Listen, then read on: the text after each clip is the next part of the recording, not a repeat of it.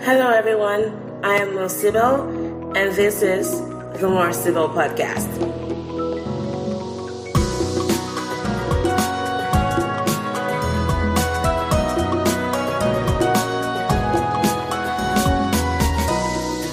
And this show is called the More Podcast, and it's a podcast um, about Blacks and Asians, and and those who love them. And today I am running out a different kind of pattern. I actually have a a guest in house. His name is Dr. Ernie or Ernest Kaninjing. He received his um, Doctor of Public Health degree from Florida A&M University's Institute of Public Health in August of 2016. He completed a two-year postdoctoral training in cancer health disparities at the University of Florida's Minority Cancer Research and Training Center called the MiCaRT Center.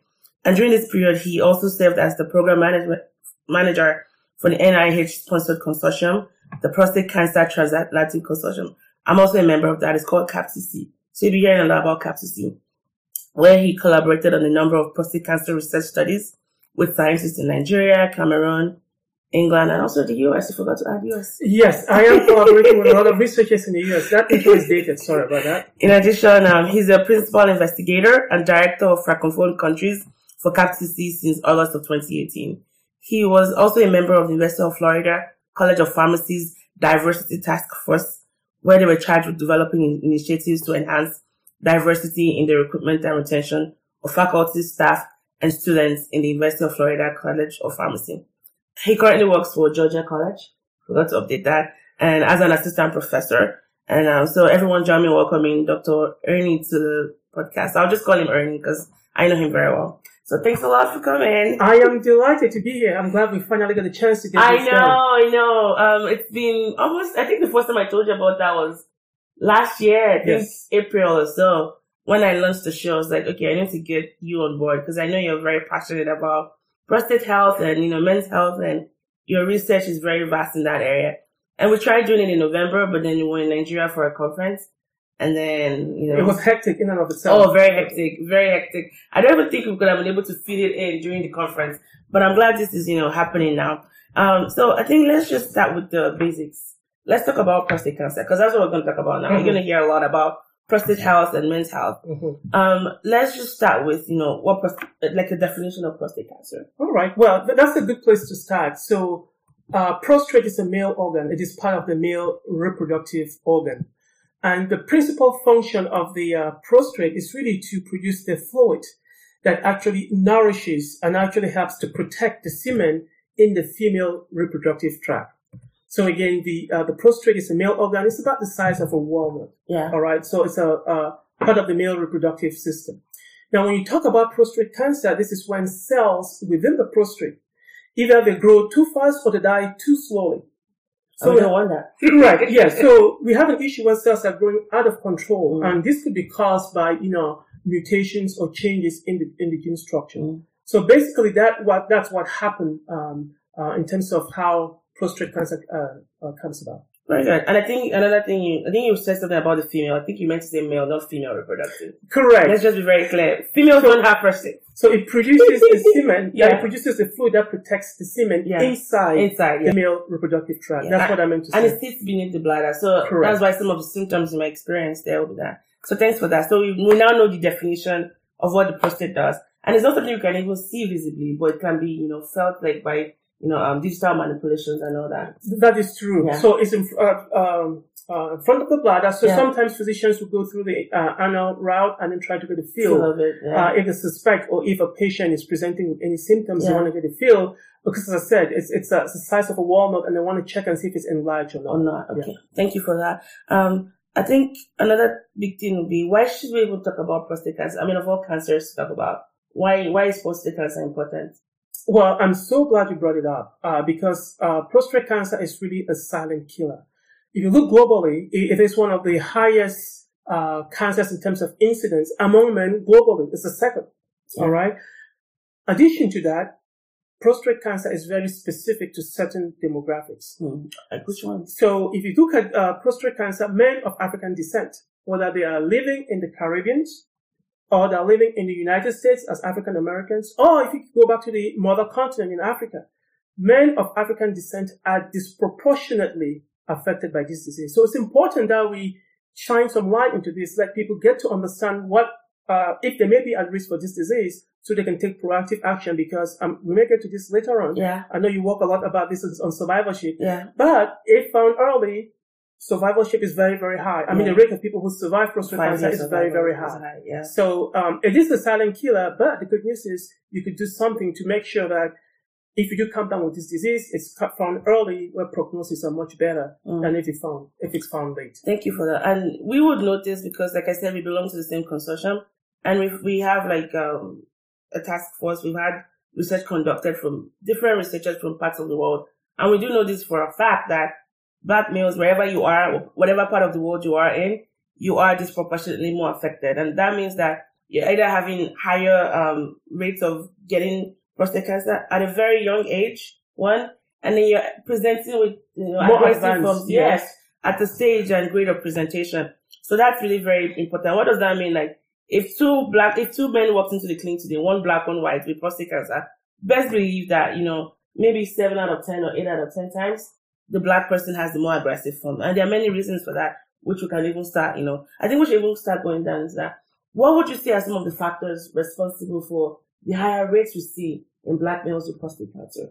So, so that's a good question. Um, a very complex question. But let's, in general, let's just start in general and then I'll focus on black okay, men. sure. So you want to take a look at risk factors. We know that age. Yeah, All right. So the older you become, the more advanced age, yeah. the more you're likely to be My diagnosed. with this professor said probably Methuselah had prostate cancer. Correct, correct, absolutely. He lived to be a Yeah, or nine, almost 969 or so. Yeah, he probably had prostate cancer. Correct. And just to put some more numbers into that, if you take a look at in the, like in the United States, uh, two thirds of all men who've been diagnosed with prostate cancer were aged 65 years or older. Mm-hmm. All right. So it does come with age. Yeah. And then the second really established risk factor is really the family history. Yeah. So if um, you come, if you have uh, someone in your family that was diagnosed with this disease, your chances of coming down with that disease is even higher. Yeah. And it gets even more higher depending on if it was a first degree male relative. So if it was a father or Oh, a brother Yeah, that came down with this disease, your chances of getting it is even higher. higher. Yeah. All right. So that's one. So we talked about age. We talked about um, Family, Family history. Wasn't there even a data recently about breast cancer as well? yes, Like if you had a family member, a female with breast breast cancer, try with the BRCA gene, correct. there could be a link to Correct, you correct. as a male having prostate cancer. And, and that's the interesting one. And as you recall, we, part of our team Yeah. at were sitting to deliberate on that. They're doing a very, very extensive study in Nigeria to focus on breast cancer. Mhm. And we could glean some things uh, from that study. Because if you take a look at, you know, uh, triple negative, the more aggressive form of, back, uh, uh, breast cancer, it's Yeah. happening more in, Africans. and we're seeing the same dynamic in prostate cancer as well. So risk factors is age, is family history, but Yeah. also African descent. So the statistics is showing that in the United States, you know, one out of nine men will come down with prostate cancer, but it's one out of five African American men. So disproportionately, we're seeing this. To answer your questions more directly, Mhm. um, definitely there is some genetics at play. So there's Yeah. a genetic predisposition. Yeah. Uh, scientists are still working on this. There's been some research. They've looked at the uh, 8q24, the long 24, arm yeah, and chromosome. And then the overexpression of testosterone. Correct, correct. They're looking at that. Um, there've also been some exciting studies too, looking at you know early onset of baldness and the relationship that and then how many daughters you have or? How many daughters? So That is scary. Do you want to? I mean, I, I I learned that during the Lauren conference last month, last year actually in November, and we had that. Remember, there was like a long conversation. We had to pause a little bit. Was this correlation or causation? So can you explain a little bit for those that you know might be piqued by this kind of information? So based, and that study still it hasn't been published yet, right? Oh. It's still well, no, it's still in the works. Okay. But, based on what I understood was that they, they saw some high association with men having two or three daughters Mm. with uh, um, uh, So the more daughters you have, the more daughters that they the higher your chances of yeah the more predisposition you have. predisposition. Yeah, that's Yes. the word for it. So that that one still Oh, need that's to a, feel that's a, the, the even that most some not most like African men as a whole, some that are that think backwardly might think, oh, I don't want I don't want daughters in the first place. Now it's even more reason to say, oh, now I have daughters and I have prostate cancer. So in, interesting, and you're going somewhere. I'm sure we're going to talk about it. Yeah. What, what can you do to prevent or to stop prostate cancer? Yeah. Well, I don't know if you can determine if you can have a. a Don't a kill your darlings, is what we're saying. So you see, there are some of those factors that uh, predisposes men, but the question is, what can we do to limit them? And in some cases, you may not be able to change. So we're talking about modifiable factors. Correct. Not go kill off your daughters or things like that. Absolutely. Okay. There are modifiable factors, but there are also factors that you don't have control over. Yeah, Uh, and one of that is just your ethnicity. exactly. If you're black and there's really nothing, you can't be transracial yet that we know of, you know? Yeah. I'm sure people are trying. We, we, we can never say, you know. Um, I think another thing we forgot to mention was lifestyle. Even though it's just a, it's, it's small component, but it's also very vital. very Let's speak a little vital, very that. vital. I'm glad you brought it up. so, um, so this is the area where we- we've, we've taken a look at, you know, some lifestyle factors. So, for, Mhm. for examples, there's some studies that have shown that lifestyle factor like tobacco consumption. Yeah. So, if you look at men um, who were diagnosed with prostate cancer and who were smoking the 10 years prior to their diagnosis, they've been shown to have worse health outcomes. I know you do a lot of research on health outcomes, Yeah. all right? But here's the tricky part. It has not been proven that if they stop smoking, their outcome is even better. Oh, really? So just keep smoking either way. You're still gonna die. Is that what we're trying to say So it's, it's, it's more complex. We know there are some, some studies have shown some association between Mhm. tobacco and health outcome. But going back to uh, some other uh, risk factors like diet, diet is a huge Yeah, aspect. it's Um, there have been some uh, components or some substances of some food that have been shown to be protective. And For example, in tomatoes, yeah. in soybeans. yeah. Correct. Correct. Calcium, I think, vitamin D. Yes. So Mhm. as we speak right now, there is active research to definitively determine that. Also, s- still with um, uh, lifestyle factors, a diet that is full of fatty foods. Oh yeah, even red meat. Right, that's why I was Conversion of known. red meat, yeah, Correct. yeah. Yes, and fatty foods. There have been many studies that have actually shown an association between high consumption of fatty food and red meat Mhm. and prostate cancer. How about alcohol? So there have been some studies that have linked them, um, but here's the thing, and you do a lot of uh, um, biostatistics and Yeah. epidemiology. You know, when you talk about smoking and alcohol, sometimes it could be a confounder. Yeah. So people who smoke, most of the time they're drinking. One stop shop, yeah. Correct. So there have been some studies, but it hasn't been shown if that is really a confounder or if that's independent of the smoking by Mm, itself. I see. Because people who smoke tend to drink as well. Probably to look at you know moderation and interaction effects, like combining alcohol versus alcohol and and, and um, um tobacco, Tobacco. and then see how that predicts in a the final model. Well, maybe you're giving us an idea for our next There you go. you're welcome. yeah. so, um, so we've talked about prostate. We've talked about prostate cancer. We've you know thrown out some epidemiology. We know that blacks are at risk of you know dying and even getting you know diagnosed in time. And I think um one of the biggest controversies about prostate cancer will be the screening methods. Before we talk into some of, talk about some of the controversies, can you tell us how you know prostate cancer is usually detected? Like what ways are they detected? Absolutely. detect prostate cancer. So generally, there are many uh, screening tools that are useful to detect prostate cancer. The two that are most widely used is the prostate-specific antigen test. The PSA Yes, test yes. is a blood test. Mhm. So basically, um, actually, I did that on the 27th during my annual Oh, physical. They took yeah. blood level. I said, make sure you. The doctor just have to indicate that they want PSA Yeah. to be done as one of the tests. So they'll run some blood work. They'll come back and it could show if um, a PSA is elevated in some men. It could be an indication. yeah, But the problem with that test is that there have been so many false positives. for a test that is called prostate specific. Correct. and mostly because, again, uh, each person is different. You may have higher level for some people that is normal, but for some other people it is not, uh, uh, it, it warrants further investigation. Yeah. So the PSA is one test, but because PSA, again, a lot of false positive, uh, leads into biopsy where people don't turn out not to have the disease and then Yeah. it just causes psychological problem or So I would say it might not be very tumor specific in a way? Yes, in a way it is not. And usually the way it's being done right now is to do that in conjunction with the second, which is a digital rectal exam. That is the um, uh, the screening method with the doctor when you go for an annual exam. Uh, if you mention any uh, signs and symptoms, they actually put a glove finger through the Yeah. anus. Probably to seen that on. TV a lot. They snap the gloves and make it look scary, and then the doctor does his hand like that, and, then has the picture that comes up in men like, "Oh no, I'm not gonna bend over and have a doctor like finger me in my butt to find you know something wrong." You know, they make it look sinister. Like when I see them depicted on TV, you know, and I think that's really it's making it it's bad branding and marketing. Sorry, I, dri- I Yeah, no, no, you bring up a very, very interesting point because doing research here in the United States, especially among African American men, where we know they're more predisposed to come up with this disease at an earlier age, with a more aggressive form of the disease. One of the factors have been uh, a, reluctance to go get tested, especially with digital rectal exam. Some people consider that a violation of their own privacy. Mhm. So uh, it's something men really have to consider what is the potential risk And what are the potential are the benefits? potential benefits. Yeah. And some men, the benefits far outweigh the risk. They'll Mhm. rather know early. And just before we, we, we move to screening to start talking about the pros Yeah. and cons, one key thing to keep in mind is that early onset of prostate cancer usually does not often manifest in signs and symptoms. That's true. That's true. So when you say, well, if it's not broke, don't fix it. Because sometimes when you're having those symptoms, it's usually a sign that it has probably progressed. It's advanced. It's yes, advanced. It's yes. advanced. So this goes back to the point we've been trying to make is that people really need to know their um, the risk factors, what could potentially put them at risk, yeah. to make sure they're getting regular checkups, regular uh, screening. You cannot necessarily just use one tool as a PSA.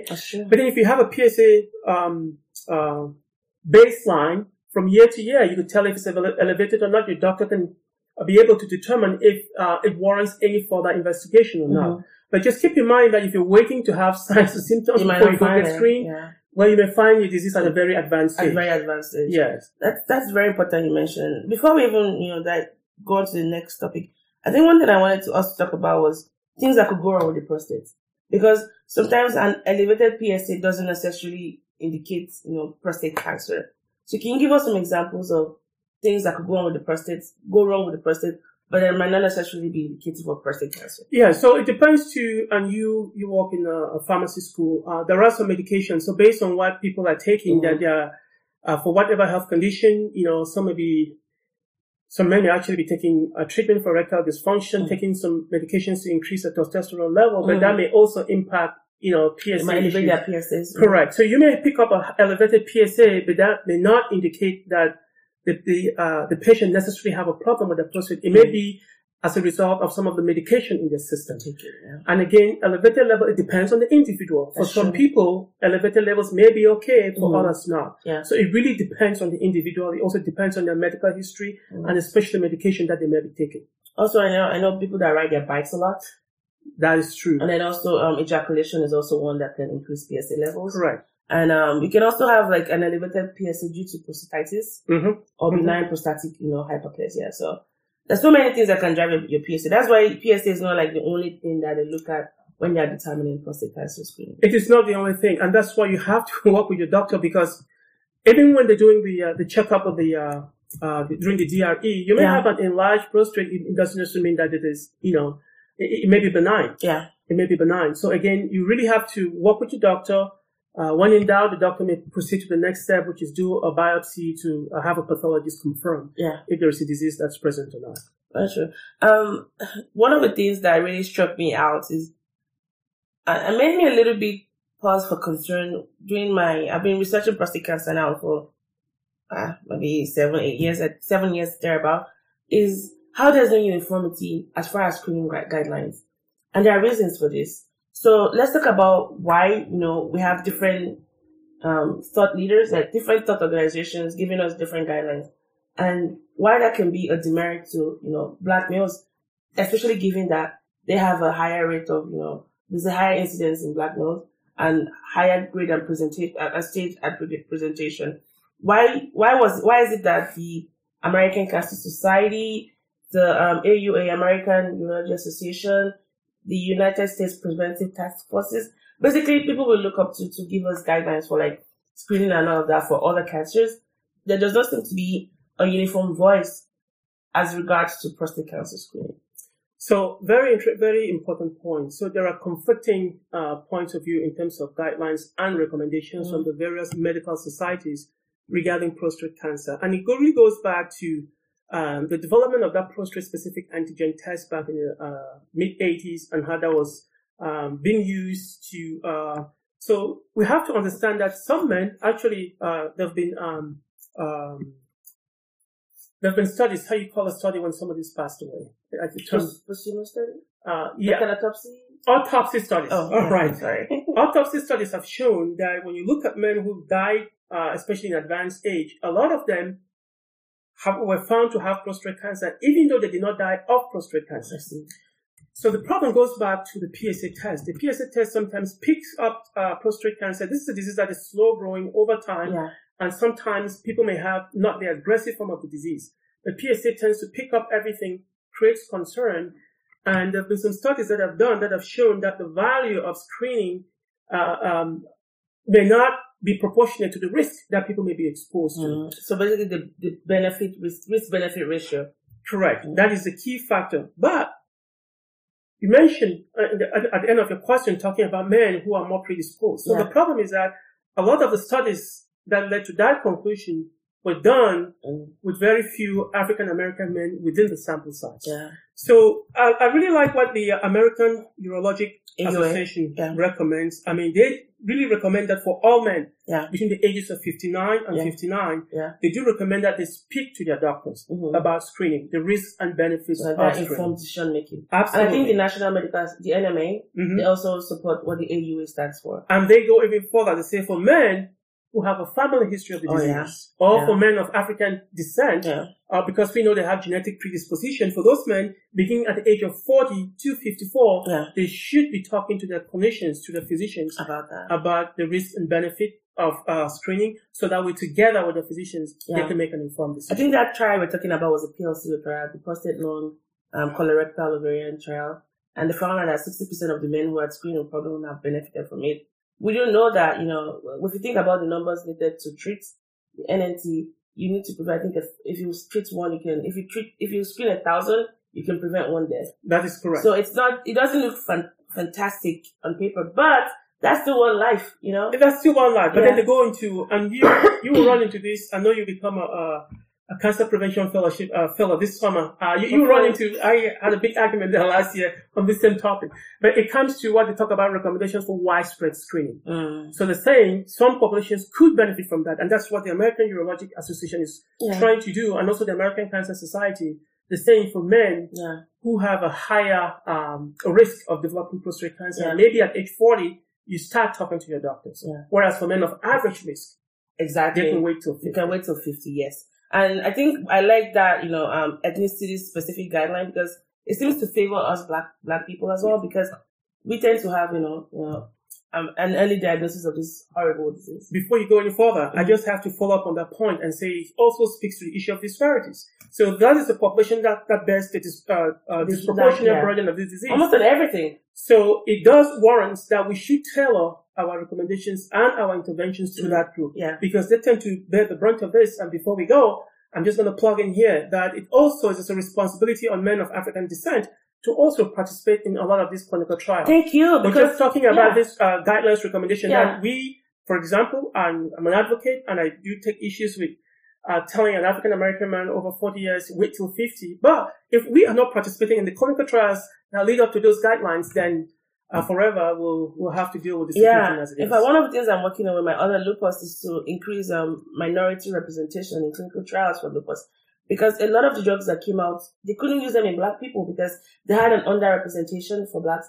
But a lot of doctors have been using them off label and they seem to be working. But the guideline says, you know, doesn't work in blacks because the black arm wasn't, you know, the way well represented. So if we want to advance research in this area, if we want to make sure that we're living, you know, quite as long and, you know, healthily as possible, we need to start participating more. And we do know there are many reasons why blacks, you know, you know, giving, you know, Lack Tuskegee, but trust. yeah, but you know, we, there, there are more rules now in place where you know your rights as an individual are protected. Where you can always pull out of studies if you feel something is going on, and there are better you know standards of care now compared to way back in the sixties when people were just using you know everybody, especially black people, as guinea pigs for their research. And one more point on this. Uh, we also have to uh, talk about education among healthcare providers. Oh yes, One of the main reasons- family physicians. Yes, I've, I saw uh, studies that showed one of the main reasons black men uh, were asked in a study, why didn't you, why would you not participate in the clinical trials? I wasn't asked. They Oh, weren't asked. wow. They weren't asked. So we do have to um, create that awareness to among um, uh, practitioners to also uh, think about strategies to include, purposefully try to include Yeah, um, more men of color, more men, especially people who bear a disproportionate burden of this I mean, disease. you'd expect that they would be the reference. Well, it's not the reference category, but well, like a well representation of it. Because usually some of these studies are underrepresented. They have an underrepresentation. chronic of, underrepresentation. that's the word. Chronic underrepresentation. Yeah. All right. Thanks for that. Um. So we've talked about uh, now. What are some of the symptoms of prostate cancer? Like when would you start to see the symptoms? Like what are some of the things that you know? All right. So, and again, let's just say uh, most men are di- uh, before their diagnosis are asymptomatic, Yes. but uh, uh, and you know, the, the more symptoms you're getting, the more it is a sign that you may actually have an advanced uh, disease. But let me just give you some symptoms. It's just difficulty with urination. As I mentioned, the prostate um, uh, organ itself Sits beneath beneath the bladder and it's Correct. like walnut size. When it grows bigger, it starts pushing up on the bladder and is interrupting uh, urine Flow. to flow from Yeah. the urethra out to the penis. Mhm. So you, when um, frequent re- urination, because people go, they cannot empty their bladder at one go. Mhm. All right, so they go frequently, uh, especially at night. They're going at night. Some of them are having pains in their Back back. pain, yeah. Uh, they're having back pains. Um, Because I was asking my dad to go get screened. I was like, ah, it doesn't have black back pain. And I'm like, are you kidding me? That you don't have it yet, that's a good sign. I'll go get screened before you start having back correct. And a more critical one is if you're having blood in your urine. In urine, if you're seeing yeah. blood in your urine, it's it's a big sign. It's a big big sign that Yeah. uh, um, you may actually be coming down with uh, Yeah. prostate cancer. look And the also, flow. The flow is not consistent. That's that was Yeah. my point. So Yeah. the flow, but so for- for some men, um, the flow decreases too with age. yeah. It wanes with age. But if you if you're noticing serious issues with the flow of your urine, we definitely want to talk um, to your physicians. Set up an appointment with a urologist. So uh, and this is this is really the heart of the matter is for people to get to know some of these signs and symptoms Yeah. so that um, in the event that they're having any manifestation of any one of the signs, to try and see a practitioner as time. soon as possible to Yeah. get checked up. Well, let's even, let's even just say this blankly. Like, I think it's very expedient for everyone to go for yearly screenings, you know, and have that thorough examination. You take your car to the mechanic shop every three, four months or so to get your, you know, your oil checked, everything, you know, serviced and all that. Do that to your body. It's just a yearly exam. It doesn't have to be every other month. And if you're over 40 and you have a family history and you're black, talk to your doctor about the benefits of, you know, of prostate cancer screening. Because that could also be that teaching time that stage nine. Absolutely. And again, the American Urologic Society actually recommends screening every one to two years. And the reason why that's important is that we want to have some baseline data. to compare to see if Correct. if it's prison or Correct, not. correct, Sure. correct. So if uh, your PSA score is uh, maybe two, below four, if it's two within that range, and then all of a sudden we're seeing four and five, that may warrant some further investigation. Yeah. But that's based on data. If we don't have the baseline screening data, How do we know how to help you? we have nothing to go off of. That's true. So that's Very where a lot of the psychological uh, factors are coming about, which uh, a lot of the medical practitioners are worried about. Yeah. It's about proceeding doing biopsy Yeah. something that's not as benign. It's not Yeah. serious. It might be indolent and then It might be indolent. manipulation that might Yes. make you, you know, violent and all Yeah, but that. then if you have a track record of screening, you could tell uh, Okay, before you even go in that stage Exactly, if exactly. it's necessary. or And not. even the rectal examination, from what I've heard, I haven't had one done because I don't wouldn't you don't it. have to. Yes. It's it's it's lasts for less than a minute or two. Yeah. You know, it's not as you know sinister as we see it on TV. Now, um, I did a study with um the behavioral risk factor surveillance um system, Mhm. which is like a cancer registry data in the US. And one of the things my co-authors and I found was um that there tend to be an overselling of the benefits of prostate cancer and an undermining of the as a potential harms of prostate cancer screening rather. So basically, when you think about informed decision making, where you tell the person the advantages and disadvantages and let them weigh the options they have, because your doctor can still tell you why you need to do it, but he needs to tell you the advantages and disadvantages because there's no need overselling it. Like we said, some cancers that can be there, they can live there for, for life, even after Yeah. you're dead.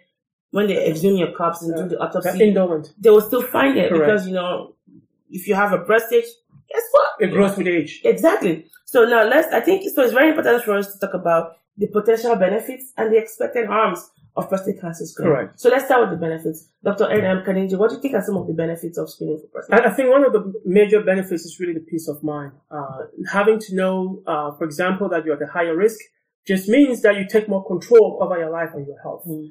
Uh, makes so uh, I, when I do a lot of um, my research, and then sometimes I run into some men who have been diagnosed, have been treated.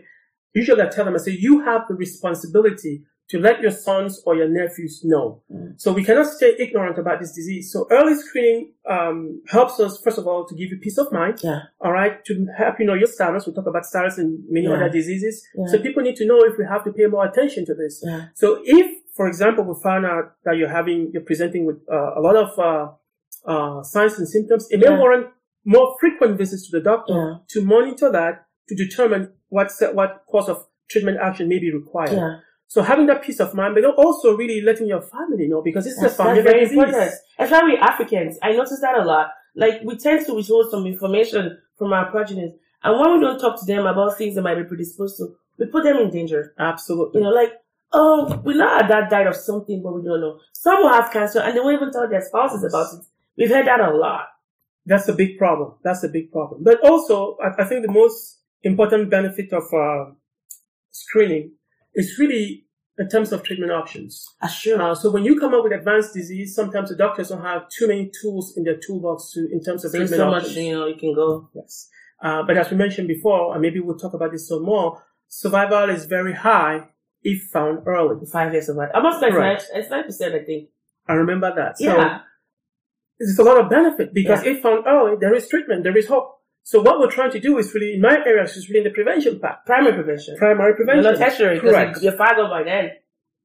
There are less options for the doctors, Mhm, and then they're mhm. more costly. And Yeah. then uh, some of the treatments, we don't know if they work for this population Exactly. because we've not participated in clinical And the quality trials. of life is very debatable. Like, huge part. you want to start wearing income- diapers? So, so that may be, um, that's on the other side of the coin. You talk about benefits. What are some of the uh, uh, downsides? If you don't get treated, we find Yeah. out with advanced disease, you Yeah. end up with incontinence. Quality of life is so much more reduced as opposed to if found early Yeah. because you did screening. So, Yeah. not not another um, drawback, another um, uh, down effect of not getting screened, Mhm. as you said, is that your family don't know. So we keep perpetuating the cycle of people within the, uh, the same family being impacted by this disease. Whereas if you got screened, you know earlier, you could take action, you Yeah. could potentially protect uh, your family line that way. I used to work as a pharmacist when I worked in India. I used to work with HIV patients, and at the point, even now, it's not as bad as it used to be.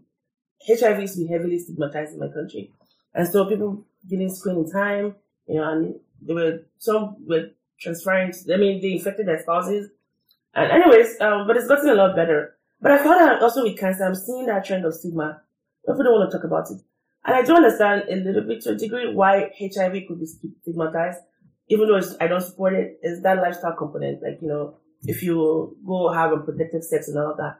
But I don't know why cancer still remains stigmatized, especially in Africa. Why people don't want to say the C word. Like, you know someone died of it, but then the family members just want to, you know, hush around like, don't say anything. Like, why do you think that is? So my research in Cameroon found out that Oh, he's um, Cameroonian, by the way. Yeah, so my research in Cameroon found out very strong stigma about uh, prostate cancer. And one of the main reasons was because survival is very low. Uh, people go to the hospital with advanced disease, they do surgery, they don't come up, prognosis are very bad. So people are just fearful. Prostate cancer is like a death sentence. People It don't want to talk about this. So um, it's stigmatized because again, it's advanced stage. People don't survive. Uh, also, you talked about some of the uh, side effects of treatment, Yeah. incontinence. Yeah. So the people working with, you know, um, Catheters. catheters, you're right? And then sometimes it's not very sanitary. I mean, it's Mm. smelling. Uh, and then I did a focus group and one president was telling me he cared for a patient and just saw the pain, the pain that he saw his patient go through. Um, so, and so there's a lot of stigma, especially in Cameroon. Uh, Yeah. there I are, forgot about the sexual dysfunction too, correct. This is very important to men. And that's why people, some, some men don't want to talk. Don't touch that area. Correct. So, but I just wanted to leave that topic on a positive note yeah. to mention that there are especially um, faith-based organizations like churches that will bring in a pharmacist Oh. to come talk to their group members about prostate cancer. Mhm. So there- there are some efforts, especially among religious organizations, to help educate their people, men in their groups, about prostate cancer. What are the signs and symptoms? What could be done about it? But Yeah. in the general population, it's a taboo subject. It doesn't get split, so it doesn't get it doesn't get as much attention. What what that tells me is that I still have a lot of work to do Yeah. to raise awareness, Awareness, yeah. and to let people know this is something that you have to pay attention to just as much as women have to pay attention to their annual mammogram as Yeah. well. And I think we do a little bit of that, you know, like I have friends that they tell me, well, diabetes runs in my family, so I don't, you know, take sugar, especially males. Like we, we do that to a degree already in other aspects of our lives, as far as other health issues. Why not just extend that courtesy to prostate cancer screening, especially if there's a high family history of that? But then how do you know if you have a family history of that if your parents don't talk to you about that, about your family tree and things that you're predisposed to? So there's so many multi layers here. And we be- need to be- before you go further, let me just because Okay. I'm very passionate about this. I can see. some of the things that we found out um, in my research in Africa. So w- one of the issue has to do with keeping data. We're not keeping data. Oh yes, Uh, we're not keeping data. Archiving And actually, are really bad. abs- and also within the family, family members need to talk, need to have that communication. I know you did a study about communication Oh, yeah. among men and Intergenerational communication. That is so critical about this disease because if we don't communicate, we don't know it's in the family history, we could fall in the same trap. Yeah. Um, but also a bigger problem in, in Africa is that the focus more has been on infectious diseases. I know. You mentioned HIV, you mentioned malaria, NGOs and all that, tuberculosis. yeah. Well, and rightfully so because those diseases used to kill a lot yeah, of people. Yeah. But now we're actually at an inflection point. Yeah. We are facing, uh, for many African countries, you're having that epidemiological transition. HIV is no longer uh, a death sentence. People are living longer. Longer. And life expectancy is expanding. So people are not dying of infectious diseases anymore Mhm. uh, in the numbers that they used to uh, just a couple of decades ago. So now the focus now has to shift to non-infectious. non-infectious like or cancers. chronic Yeah. diseases like Mhm. this. You brought up a good example about uh, insulin. I found that in Cameroon. People are educated about salt intake. Yeah. We have to do the same work to make sure that they Prostate become aware Yeah. of um, prostate cancer. Yeah. Yeah. Um, so let's just talk about this topic because I know someone might ask, can it be prevented? Excellent question. Excellent question. so no one strategy has been proven to prevent prostate cancer. As I mentioned uh, to you before, I'll give you the example of smoking, where it's been shown that people who smoke within 10 years of a diagnosis have worse outcomes. Yeah. However, it's not been shown conclusively that smoking cessation may stop prostate cancer. Yeah. So it's a combination of factors here we want to look at. So one of them, again, we talked about um, diet. Mhm. All right. So making sure that we avoid uh, some of the fried food, the red meat um, that we've been told uh, in some studies, even though it's not been conclusively shown, Yeah. is associated with this. Mhm. But also just doing some more research too in some of those uh, uh, food items that have been shown to have protective factors Yeah. to make sure we have a definitive answer on, On that, that. Yeah. uh, on certain supplements. So um, you ask me, can it be protected? I say, well, if you're a black man, and have the there's no trans, there's no transracial Right. surgery yet. correct. So, so, so that's a conundrum. But yeah. which means we have to really emphasize prevention and screening and getting to know the risk factors. Yeah. Yeah. Knowing uh, where you are in terms of a risk factor. Yeah. Do you have a family history of this disease? Um, are you a man of African descent? Are you of age, 40 years Yeah. or older? Yeah. So that way you could pay a close attention because Yeah. it's a combination of efforts. There's no But one strategy thing. that has Yeah. been shown to I think that's also what makes prostate cancer really very dicey is the top three risk factors are things you cannot modify. You know, age, you can't modify that yet. Um, race, no, you cannot change your race yet. And then, you know, family history, which, you know, is almost immutable because Just stuck with it. it's stuck with it. And, um, let's just recap, like, when should people get tested for prostate cancer? Like, this is taking into consideration that they've had that conversation with their doctors Yeah. and they're aware. What are the age we need? What's that age bracket again? Just to So- recap for those that are listening. Yes. And, if they're black. yes. And I'll go back to the American Urology Urological Association. Association. Yeah. They're actually saying for African American men and for men with a family history about this disease, they should start talking to their doctor about screening from age 40 to 54. Mm. And then do that screening one Every one to two years. Yeah. Now, for men of average risk, which is every other man, they should start having that conversation between 55 to 59 on, until we've Mhm. had definitive studies that show the benefit of screening at the population level. At population level. That's true. So you have to That's keep in mind the guidelines that are setting forth is different when you're making a Population. uh, recommendation for one person. Individual, yes. If it's focused on the population, they have to scientifically show that the evidence outweigh the risk of getting many more people yeah. worry about the disease that they may not have, I or that's so indolent they, may get, they could die of something else. Yes, yes. You get killed by a car rather Correct. than, you know, Correct. choosing that. Yeah. Um, so in one, one of my research focused on just looking at younger black males, like those that are, and by black we mean everyone black. It doesn't have to be African American. We mean men from Caribbean, men Yeah. from, you know, of African descent and all that. Was, um, I remember one quote that stood out to me during one of the focus group. And one that I, why why I focused on younger black males was, a lot of studies have been done in older black males. And we know behavior is something that is very hard to modify.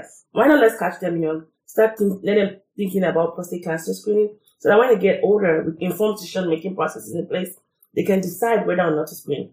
Was this guy said he had gone to, he had driven his dad to the clinic to go get tested for, I think it was the DRE, Mhm. the rectal examination.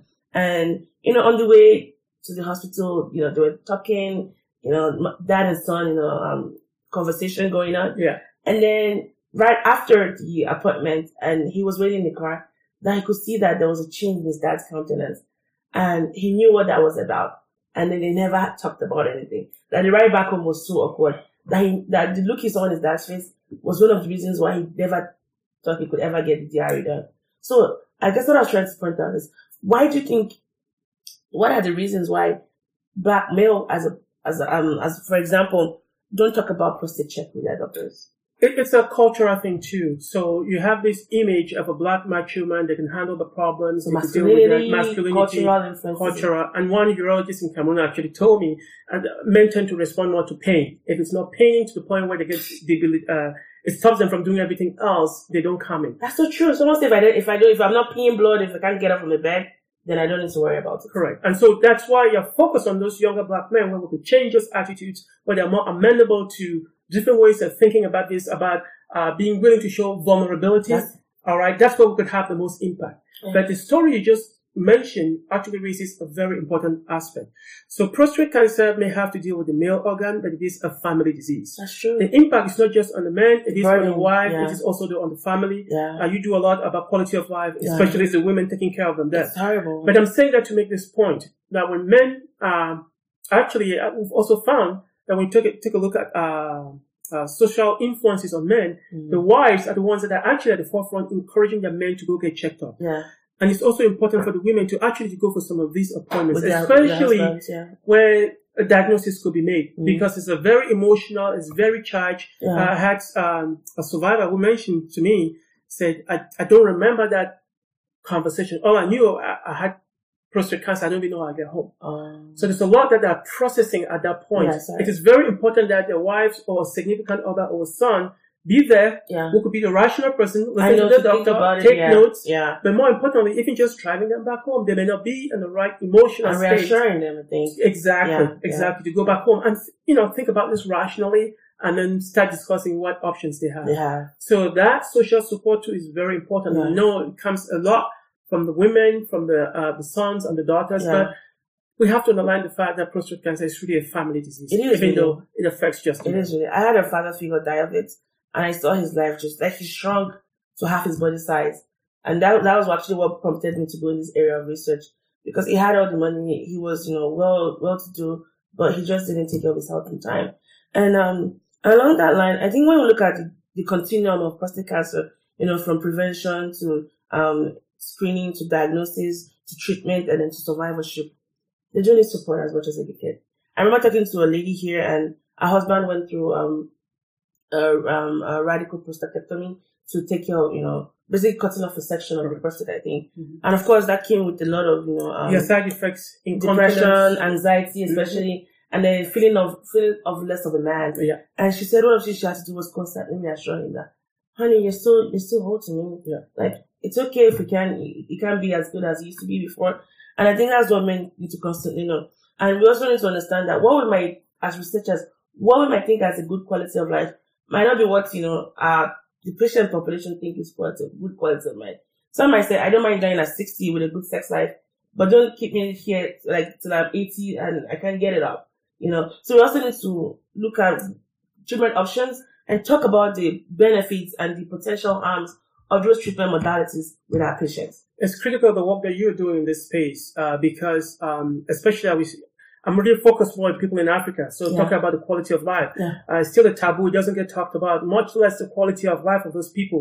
As you said, it does vary from individual to individual, to fa- from family to family. But we do have to understand the complexities and be able to provide support for those people That's true. because they're basically just on their own, uh, just on their own. Even being able, it's one of the things I'm thinking later on in Cameroon is try to set up a support network where people can draw from the strength of each other uh, who've gone down this road, Oh, getting true. diagnosed, and Just let them know. Oh, That's really good. somebody they could talk to, somebody who yeah. actually shared Someone an has been there before. Yes. Someone like me. Yes. Yeah. And another thing we also need to understand is that if you think about the grooming process between a boy child and a girl child, it's so different. Mhm. Like I started going to the clinic, like as and and and I think it's also because my mom took me a lot to the clinic to see that. And then when you reach the age of menarche, when you have your first menses, Yeah. it's like anything can. And my, my doctor could call me now and say, "Hey, I want to examine you." Yeah. I just open wide up. I don't have any shame about it. I, I don't feel uncomfortable about it because we've been groomed as women to, you know, get checked a lot. And then when we have our monthly period, like we're used to stuff around that area. But with men, you don't have, you know, you don't go for testicular checks except if you have like some issue down there. But you, you have that silent phase for a long period of time. And then bam, they're 40, you tell them to flip over. You want to flip. They're being like, no way, Jose. So I think that's also a big component between looking at why men as a whole don't want to get that area checked. You, you put your, your finger on a very, very important, you know, the, Were you trying to make a joke there? yes, no, no, the, the development of the, uh, the male is, is, it's very different from the female. Yeah. So we go through that period where we don't have, I mean, it's just being macho. The silent years of Jesus in our. Right. Yeah. We're just trying to prove we're strong, Yeah. we're strong, we're only bacon.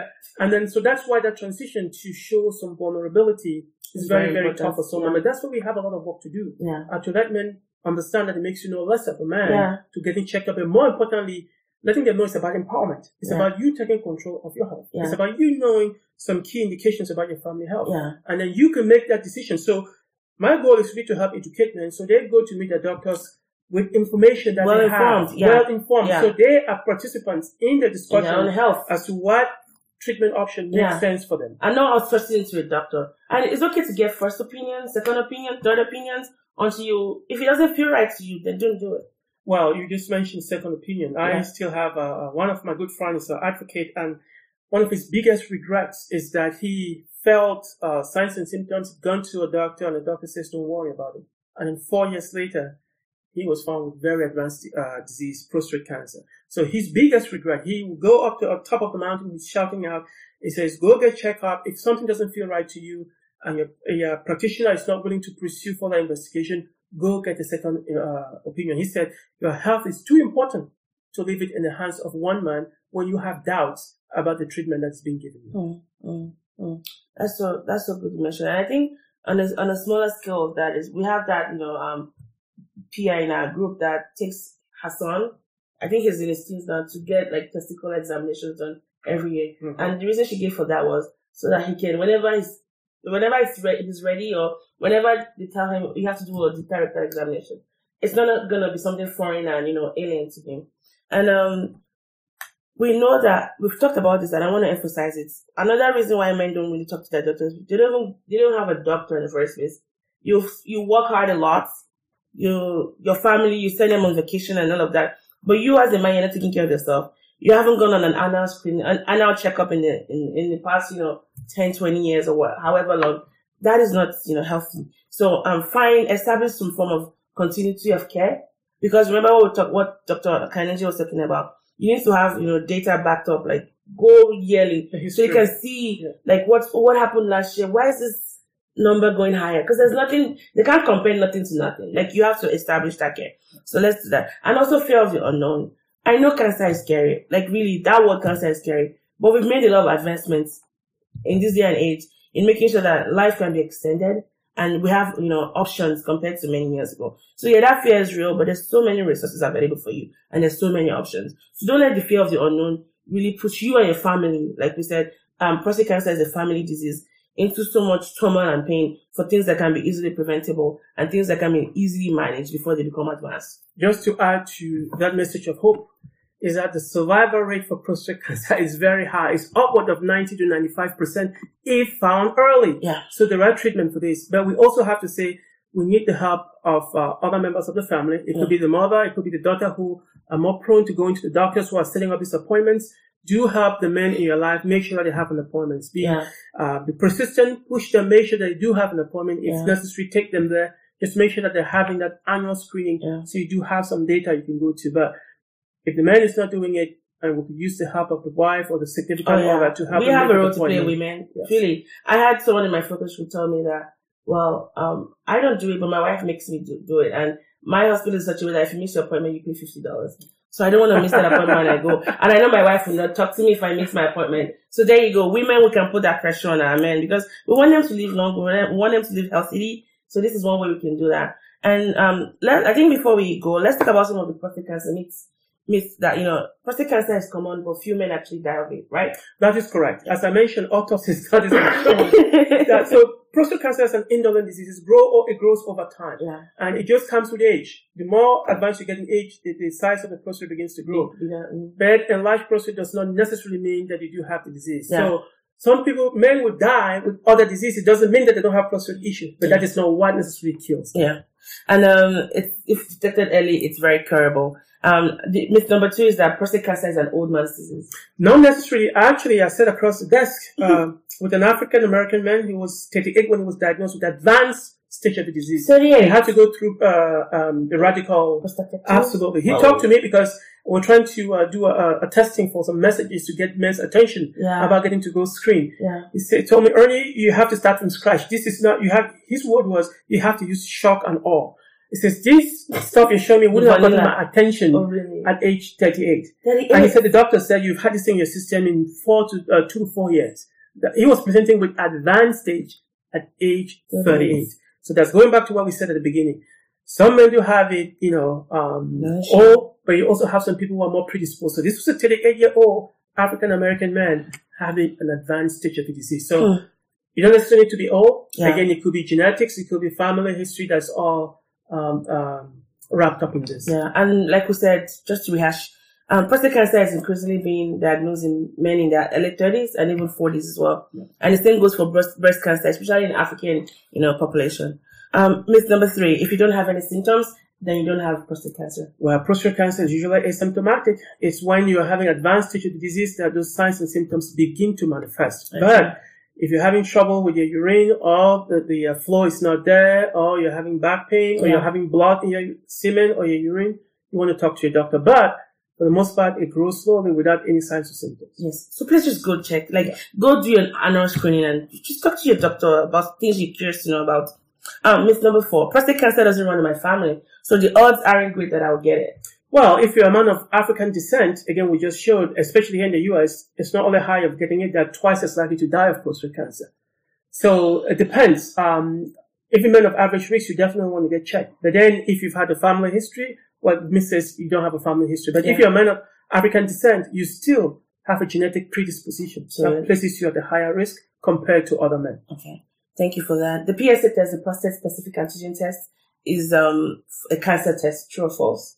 Well, it, it's, it's not necessarily a cancer test. It's to detect levels of prostate-specific antigen in Yeah. your body. And Yeah. then from there, they have to do more tests to determine if you have a cancer. And it's not, uh, it doesn't say if you have cancer or not. It just lets the doctor know if they should be concerned if they should do a biopsy to have a pathologist determine if you have cancer. So much sex can lead to prostate cancer. So, um, that is still That's a being researched. question. I'm not. No, I'm agreeing with you. No, as a question I'm posing, I'm not making that as a definitive fact. By the way. No, I'm, I'm, you, got, you got me excited because I've been on both sides of that. Yeah. So there, there's some studies that have shown that. So even to the point we're talking about uh, men with three or more daughters, Yeah. that same study is, Mm. is also looking at men who report high frequency of sex Yeah. that leads to any prostate cancer. Yeah. So that's still out in the open. Yeah. It's, it's not been proven conclusively. I think the argument I heard about that was if you have sex with multiple people, you're prone to inf- infections, Correct. which can lead to inflammatory um, processes that can set that cascade of events. Because cancer is an inflammatory process, right? Correct. And that can trigger. That could trigger. yeah. Absolutely. So it's not.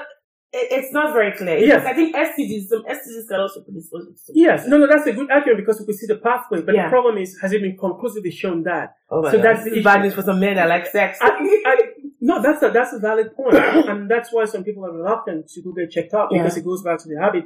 I may have to make adjustments in that area Mhm. that they, they they're reluctant to Yeah. make changes. Yeah. So that's a good one, but it's still being debated Debated on, yeah. uh, to be proven conclusively whether or not. yeah. Don't take it to the bank yet. No, You're not going to cash anything from it. no. Um, vasectomies can cause prostate cancer. There's some studies have shown that. Some Mhm. studies have shown that men who've had vasectomy, which is a male sterilization, yeah. um, they've been shown to have um, A higher risk. higher rates of prostate cancer later on in life. Some Mhm. studies have shown that.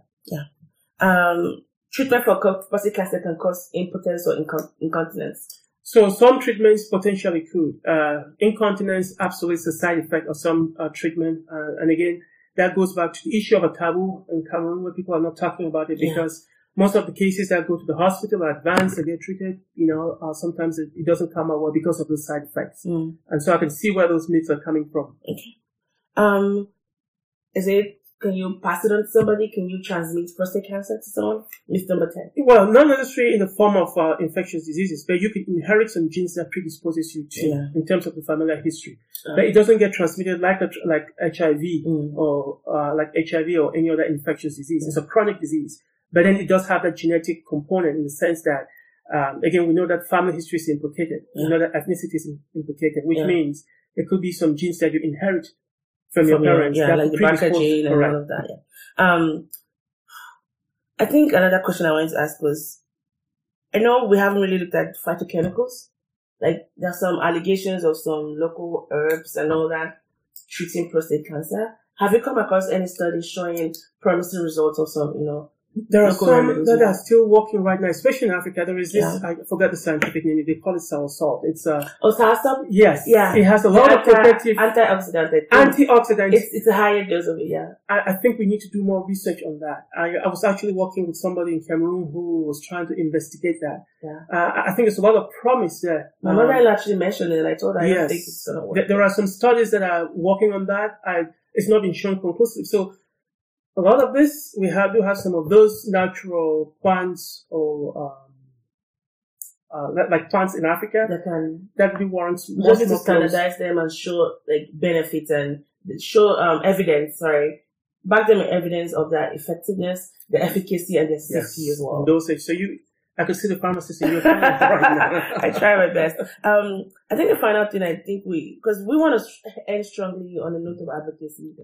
And, you know, come sometime in the month, pink ribbons are to go everywhere. Mhm. Everyone, you know, having like the pink band, there's yellow one for all kinds of health. But I find out that prostate cancer is just that one thing I haven't seen a lot of celebrities back up. You know? You- You're right. I mean, is? HIV, you have Magic Johnson. I you know, know, a um, child for it. So the, the one person um, that I was very proud to see his advocacy on this uh, on, on this disease was uh, uh, the retired General Colin Powell. He Oh, actually yeah. had a surgery for, for prostate cancer when he was Secretary of State and spoke very openly. So as you know, he's originally from his parents are from Jamaica, so he does have the Afro-Caribbean. He's man of African descent. Yeah. And he had prostate cancer. Obviously, I mean, he got the best healthcare. They went to Walter Reed. He got the treatment. But that's something we're still working on. And particularly in Africa, we have people who are shying away. And having role models come up and say this disease is treatable, I think would do uh, go a long way to bring down the stigma. But Yeah. while we're working on that, at the grass, grassroots level, people also have to be educated, to be empowered. Another conversation we're having with the ABR um, consortium in Africa it, it came a lot as people, uh, so we had work with urologists and they would bring up cases of uh, patients that have been treated and been approached to see if they want to take, go to advocacy and they're not quite ready. So you mentioned the continuum. It takes a while for people to become patients, to become survivors, to become advocates. advocates, yeah. We have to work with them one step at a time yeah. and showing them the benefits. Maybe we could use breast cancer or even use HIV. Breast cancer AIDS. has a perfect model for that. They have a perfect, perfect Yeah. model. So uh, the men are somewhat reluctant, but I think we have to work with them to show them the benefits. As we speak right now, uh, the consortium that we both work for actually came up with a, uh, a toolkit, an advocacy toolkit for Yeah. prostate cancer survivors. And it's actually designed, I actually have it right here if I can pull it up for, Sure. for our audience to see. It's actually designed to help uh, pull men who've been diagnosed to actually become advocates. It's Yeah. an advocacy toolkit. Yeah, So it's actually a training manual. We're looking for men from Africa. Uh, we try to work with them to train them, especially men who've gone through the disease because they are very strong. They could become very strong spokespeople And for yeah, these. yeah, So we're looking for men, especially who've been diagnosed, who've come through this to help them, train them yeah. so they could become advocacy. Uh, another thing too is just collecting those da- the data that we need to be able to approach policymakers to say this is a serious problem. We're not talking about this. We're focusing on HIV and AIDS, rightfully so. But we have to pay attention to this, especially same, yeah, given the population structure as people Yeah. are growing up, they're becoming older. Yeah. This is a looming public health issue. Mhm. We need to really focus on advocacy to change attitudes, to empower men to have that informed conversation. If they're not educated about the disease, they're not able to interact with their professor, with their practitioners, Practitioners about it. and actually request yeah. to get checked or to get tested for this. And I think in, in, from my experience being Nigerian is the healthcare, and I don't know if that's also applicable to Cameroon, the healthcare structure is a very paternalistic one in that whatever a doctor says, we go. Because if you think about the distance between the doctor and the patient, it's so high that some patients feel like it's insurmountable. Yeah. So if my doctor doesn't say anything about it, it means I'm in the clear. No, Jose, like you need to start talking to your doctor. You take the charge now of your health. If something feels wrong, or even hearing this and you think, you know, maybe someone in your family, like a father figure, or your dad, or your uncle, or somebody that you know may have had cancer, just talk to your doctor. They might probably not bring it up, not because they feel like you don't need it, but for whatever reason, but you have to be an advocate for yourself as well. Absolutely. It's important that your doctor who is treating you, pro- providing holistic treatment, knows all about your history. Yes. And knowing if somebody in your family has had prostate cancer is an important part of your family history, just Yeah. as it is for breast cancer. Yeah. So we need to advocate for, um, tell men to be empowered to have that information and to share that with their providers so that they can receive more better treatment, maybe more better recommendations that is more tailored to you as opposed to a generic recommendation. Yeah, and as long as you have, I mean, for most most men have cars. I can imagine like people driving a car. If you don't want your car to like all of a sudden stop in your highway and then you can't get it off the road, how much more your body? Like your body is like that vessel you carry along with you. You know, you can always park your car and you know get on the bus or something like that, but there's no way you can park your body. You know, and prostate cancer is a huge burden, especially to the to the family and people having to you know um come together and you know help that person it can be preventable. It can be you know, curable to a degree if detected in time. And I even think the cost of the treatment isn't something that is insurmountable. The PSA test is just a blood test. Yeah. You know, um, it should cost like a couple of thousand naira. Mm-hmm. In my country, it shouldn't be very expensive in Cameroon. And also about 10,000 francs CFA. Mm-hmm. And then even the rectal examination is something the doctor does, like in the hospital. So it's not the only drawback that I see, which is a big deal I can, I can imagine, is just the, um, um, the was what the uncomfortable, In, yeah, the inconvenience of it, and you know, just but but weigh that against the benefits. So think about that. Weigh think that against that. the benefits. So is it worthwhile to be inconvenienced for a while and then know for sure that you're in the clear or to forego that co- to go with that convenience and then later on find out you have all these issues that could have been dealt with earlier. Yeah. As you mentioned before, a station time saves nine. Saves nine. Uh, gives, family members. Yes, and it gives the doctors more tools to, to deal with it, less yeah. aggressive treatment, yeah. as opposed to an advanced uh, stage yeah. disease. Yeah, and because we know Dr. Um, Kaninjing and I know the importance of researching our own disease, we're very committed to prostate cancer. Like I said, I lost a father figure to it um, in 2006 2007. I don't remember the exact date but it's something that I have been very passionate about since then. And, you know, I've, you know, um, gone on with prostate cancer and I think I'm going to stay here for a longest haul because we see the, we see so many opportunities to, you know, um, advocate for not just patients, but also for survivors and also um, come up with evidence-based research to show the importance of, you know, talking about prostate cancer and the benefits of screening especially on some individual level basis. Absolutely. As you said, I'm also really dedicated the, the rest of my research work really on trying to help empower, educate men. So they know yeah. what the disease is, they can take action, they can talk to their doctor, they can go more prepared, uh, talking about informed decision making, having that conversation. Importantly, also sharing whatever information that you have with their loved ones. We shouldn't replicate the whole cycle of uh, silence and, you know, we have this uh, disease in the family. We know it's a familial disease. So mm-hmm. if you have it, the, research shows that one in three people who had a family uh, history of the disease gets diagnosed with yeah. the disease. Mm-hmm. So that's a very high uh, statistic. So high, no, high, high odd. High odd. Something you can even bet on to win. Absolutely. Yeah. So it's important. It's critical that we have this information, but then we use it to advantage, advantage to yeah. improve health outcomes. Yeah. Knowledge is power. Knowledge shouldn't kill you. And so if you're listening to this, if you're female or male, if you're female, go advocate. Like go tell your dad or your husband wherever they fall into the spectrum. Ask them about their health. When last they get checkup? It doesn't have to even be prostate health, you know, yeah. just generally. Because women were powerful at, you know, making men do things we want them to do. How much more when it comes to their health? Do you have any final um, plug before we? I just want to thank you for using this platform oh, to be able to really educate because, as you mentioned, knowledge is power. This is empowerment.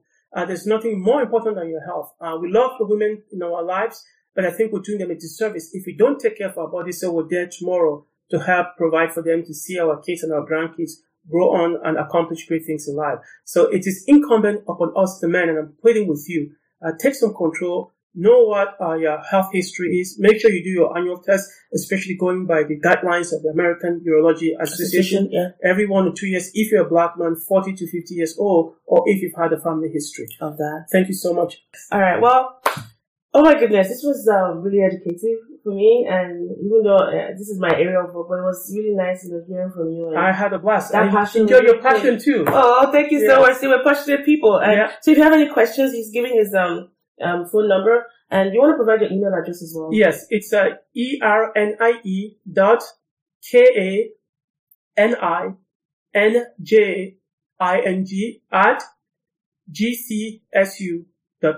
And I'll include that. So if you have any questions for him or for me, about prostate health or, you know, how to even like broach this issue with your family members or things like that, just let us know because we know that it's teaching time saves. And we've seen that, you know, demonstrated in studies and even I've seen that personally in, you know, some of my people that are surrounded, that I'm surrounded by. So if you love this content, if you want more shows about, more talks about health, let me know what topics you'd like for me to explore and I'll find a thought, you know, a, a thought leader on that. This has been the More podcast. Um, check out the website www.mosibyl.com And I remain your host, Mustimo. Have a nice day, everyone, and thank you so much for attending. Bye bye. I'm glad we finally got a chance to I know, this. I know. This has been fun. Thanks a lot. Okay, bye. Yay.